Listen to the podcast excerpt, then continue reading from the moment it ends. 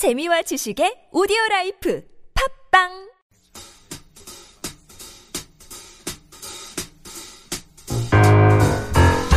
sharing inspirational and motivational quotes and excerpts from great books to brighten up your Sunday.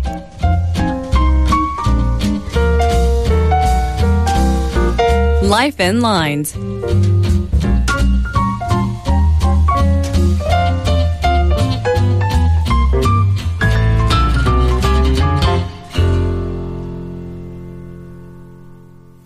It is time for Life in Lines. In this segment, we take a closer look at excerpts and quotes from classics we have all heard of but never actually read very closely. The theme for this month, celebrating the month of Gaecheonjeol or National Foundation Day, has been the foundation myth of ancient Korean dynasties.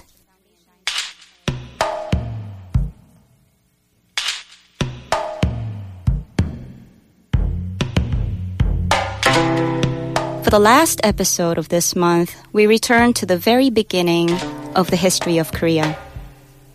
The mythical Hwanung comes down to the human world with 3,000 of his helpers to lay down the law on 360 aspects of human life, such as farming, disease control, punishment of crimes.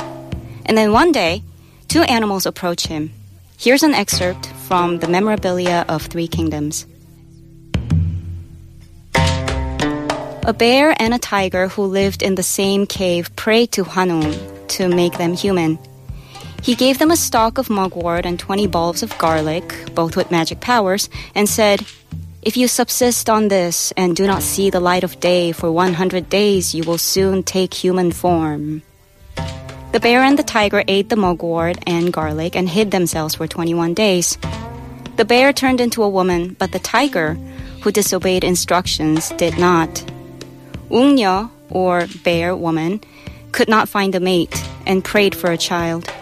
Hwanung temporarily took human form, married Ungnyeo, and had a son who was named Dangun Wanggeom. Dangun Wanggeom, half deity, half bear, grew up to be the mythical founder of the first kingdom of Korea, Gojoseon. This month, we've looked at five foundation myths, and each week, as I did research on which story to share with you, I was struck by how the stories were an elaborate, well thought out responses to the existential question Who are we and where did we come from? And this is a tough question because everyone has conflicting identities within themselves. We're fathers, but also sons. We're liberal, but we're sometimes conservative. And we're bears, but also gods. No one is ever one thing all the time. And no life can ever be summed up so neatly without heavy editing. But in difficult times, people need fantastical clarity. We need to hear about the moment saturated with togetherness, optimism, and totemism when somebody made a deliberate, conscious decision that we, the nation, the culture, the individual would exist. Sometimes we need to see that line that connects us to that bear from 4,000 years ago. I hope you enjoyed the foundation myth of Gojoseon today.